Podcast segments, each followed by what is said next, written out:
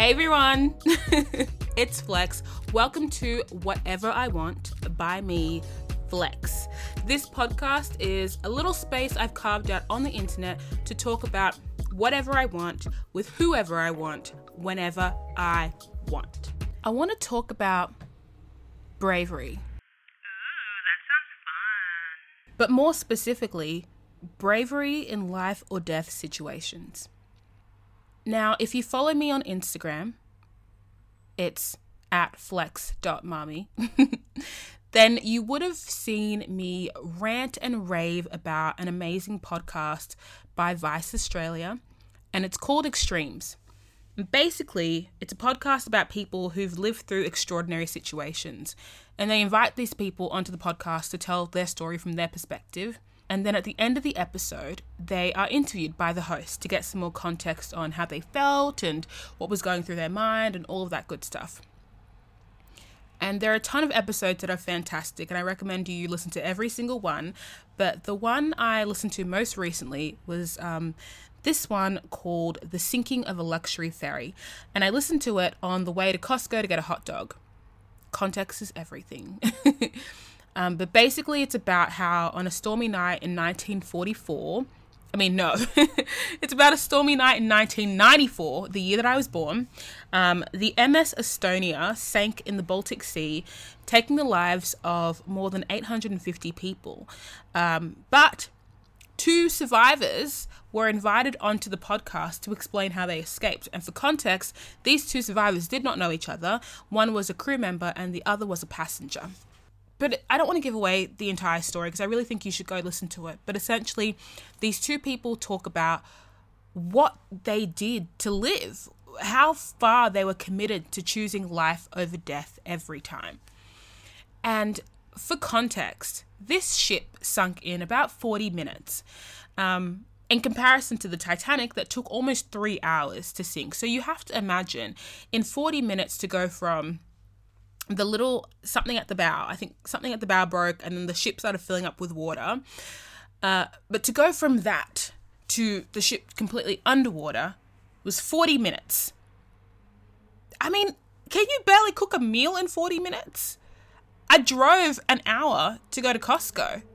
like, are you telling me in that time I could have died? Okay, I'm getting ahead of myself, but the narrator had stressed that the difference between the two of these people living and everybody else dying was at the moment that they had felt um, a collision of some sort or the, the, the something the ferry door breaking the moment they had been jolted out of their sleep because they could feel that something was wrong they immediately sprung to action. They immediately got to a place got to the top of the ship. They immediately did these things. And I thought to myself, if I was in a situation where something out of the ordinary was happening, something that was unusual, something that struck me as bizarre, I know for a fact that I would hesitate. I know for a fact I would sit and I would wait and I would theorize what it could possibly be. I know for a fact that I would expect that somebody else would fix it, that somebody else would handle it not in the context of my life, but in the context of being on a luxury ferry. You don't expect that if something goes wrong in, in an environment where things are meant to go right, that there's something that you can do on your own end to come out unscathed. You assume that everybody around you is going to make sure that you'll be safe when this boat docks. I remember being especially excited by the male survivor's story because my mind just wouldn't go to a place that his mind went he mentioned that as soon as he had heard this collision, he jolted up. He um, could see that, you know, there were stormy seas and the boat was rocking back and forth. So the first thing that he wanted to do is identify whether or not he could see any lifeboats, life jackets, life rafts, anything of the sort. So that if for some reason the, the, the ferry capsized or whatever it might be, he would have some safety. He didn't find these things then what happened next is that he started the boat was kind of moving onto like a 30 degree angle which meant that it was you know precariously tilted not in a very comfortable position and so this guy starts thinking to himself, okay, I need to start looking for higher ground. Would my mind have gone to that place? I don't I don't know. And I don't know if it's because I don't spend a lot of time on boats or because I already have a fear of the ocean that I don't choose to engage in any ocean learning practices. But I thought to myself, I wouldn't have done that either. Then he said he noticed that you know, the doorways in between where he was and where he was trying to go was kind of concealed. You could kind of sort of like step into the door frame because he was concerned that as the boat was tipping upside down, inside out, around and around, if he wasn't in a space where he was confined, he would be like almost like tossed off the boat. Again, would not have thought of that. He then mentions that he runs into a guy who ends up kind of taking a similar position in the opposite of the door frame that he's in. And at one point in time, you know, this Estonian guy sees some sort of like life raft pulley or life jacket something, and he goes to reach for it. And when he reaches for it, a huge wave comes in and takes him away. What is happening? Eventually, they get onto eventually the boat tips over. He gets to the top of the boat and realizes that people are blowing up lifeboats and shit. The lifeboats are being filled up with water, so they can't actually get it to a point where it's stable. So they just start piling on top of it. And he's helping people up and he's helping people up and all is well. And at one point, a wave comes and takes him away. And the only reason why he wasn't like completely annihilated was that he was holding onto this little like pulley on the side of the life raft. And he said that nobody helped him up. And these are people that he had just saved, lives that he had just saved. He had just compromised himself in so many ways for so many different people at so many different times. And in this one point in time, nobody had helped him. And I thought to myself, if I'm reflecting on if I'm reflecting on what I would have expected in that situation for myself, I guess I would have expected for somebody to help me. I don't know whether it be a crew member or I don't know what it was, but maybe I'm naive in thinking so. And you know, he ends up saying that he, and then he goes on to say that he ended up tying himself to the life raft because he was getting hypothermia and actually his hands were frozen and he couldn't use his hands to hold it anymore. So if the boat moved, he moved.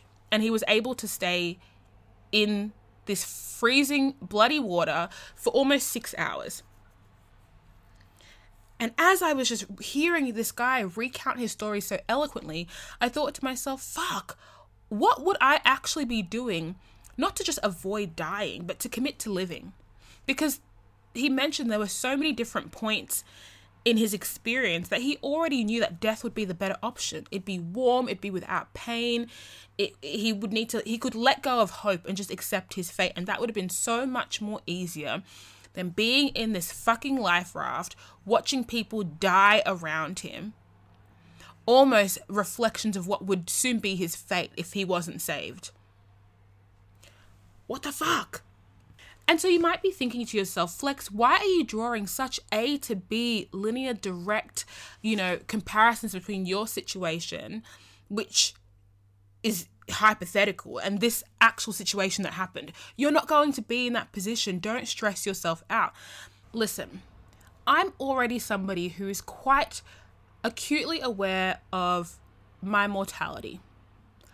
I'm not some kind of person who's just moving through life assuming that death is some near off thing that might happen or might not. I'm not a person who has no thoughts about the concept of dying and what might happen to me after or during or why it might happen. I think about it constantly.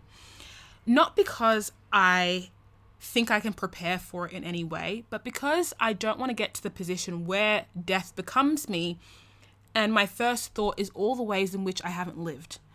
And so having this, you know, preoccupation with death means that I am often thinking about life and the way that life could be different. I think about the apocalypse, I think about climate change, I think about um I think about what my life would be like if I wasn't who I am, living where I am, in the circumstance that I'm living in. These are all things that I think about quite often. I guess it and I guess it also ties into the fact that I'm so obsessed with, you know, shows like The 100. It's a Netflix show that talks about the fact that at one point in time there was like a nuclear conflict that just decimated civilization. It just like ceased to be. Um, and a century later, a spaceship accommodating humanity, and a century later, a spaceship accommodating humanity's lone survivors dispatch 100 juvenile delinquents back to Earth to determine its habitability. I read that from the internet. Those are not my own words. But basically, yes. The Earth is no longer inhabitable, and so basically, society has moved to a spaceship. And at this point in time, the spaceship is running out of oxygen, which means that they're they've got one of two options to stay in that spaceship and die, or to dispatch a hundred teenagers who are also prisoners down to Earth to see if the Earth is habitable. And if it is, they would need to be responsible to start a new colony, essentially. And so they ship these fucking kids to Earth, and all of a sudden, all of the social norms and the expectations and the st- infrastructure and all of that shit that they had where they were has ceased to exist. And suddenly they need to nominate leadership and hierarchies and they need to set rules and guidelines. They need to build their homes and forage for food and you know create uh, create a system of life. And i think to myself often who would i be in that circumstance? What role would i assume? How committed would i be to divesting from the old world of the way things used to be and putting myself out there in order to live and to survive and to thrive. I'm so interested in being comfortable and secure that I don't know if I would challenge myself in the way that I would need myself to. And what frustrates me when I think about these extraordinary people on, you know, the Vice podcast who again and again in their own individual unique circumstances just chose life they went above and beyond to make sure they lived. And though some of them had motivations like children and family, others were just committed to this newfound privilege they had. You know, this idea that so many people around them were dead or dying and they had enough energy to, to choose a different fate. How gorge! How stunning! It blows my mind. I can't stop thinking about it. And it's interesting because when I when I started listening to that that podcast, I was so emotionally connected to these episodes, which was bizarre considering the, this is not my experience. My experience did not mirror the the experience of these extraordinary people, but I guess what I was feeling was a certain melancholy that I didn't think that I had the range to step up for myself in the way that I needed myself to in this hypothetical scenario. Heavy stuff. I know. And I'm processing it. And I'm sure you're processing it as well. Because I'm not naive enough to assume that I'm just brave. Any sense of bravery that I show in my life in my lifetime right now at the moment is because I'm confident of my ability to get through that situation. So if I'm the type of person to confront somebody who's been rude or to negotiate my worth or to have a hard whatever it might be it's because i'm aware that i have the ability to do so. I've got a proven track record. I'm not afraid. It's not that far out of my realm of reality to be something i could do. But in a one in a billion scenario where the odds are not in your favor what will you do? I know i'd hesitate but i also know that i'm working on that. Not like not actively and physically but just mentally because i do believe it's a mental it's a mental shift. Many researchers and scientists are always theorizing about the wonders of what a body can do when it's in stress when it's in fight or flight mode. You know the survivor of the um the fucking ferry that sank he was saying that his body temperature was at 28 degrees when he was rescued and that they had said to him that it was so unusual that he wasn't unconscious because he should have been. And if he lost consciousness, then he probably would have died. And so, how he was able to fucking, you know, do a mishmash on his body me- mechanics to stay alive? Goodness gracious. For all the words I have just said this last 15 minutes, there are so many thoughts I can't figure out how to process and articulate. Uh, but I'll be thinking about them. I will. But for now, but for now, thanks for listening.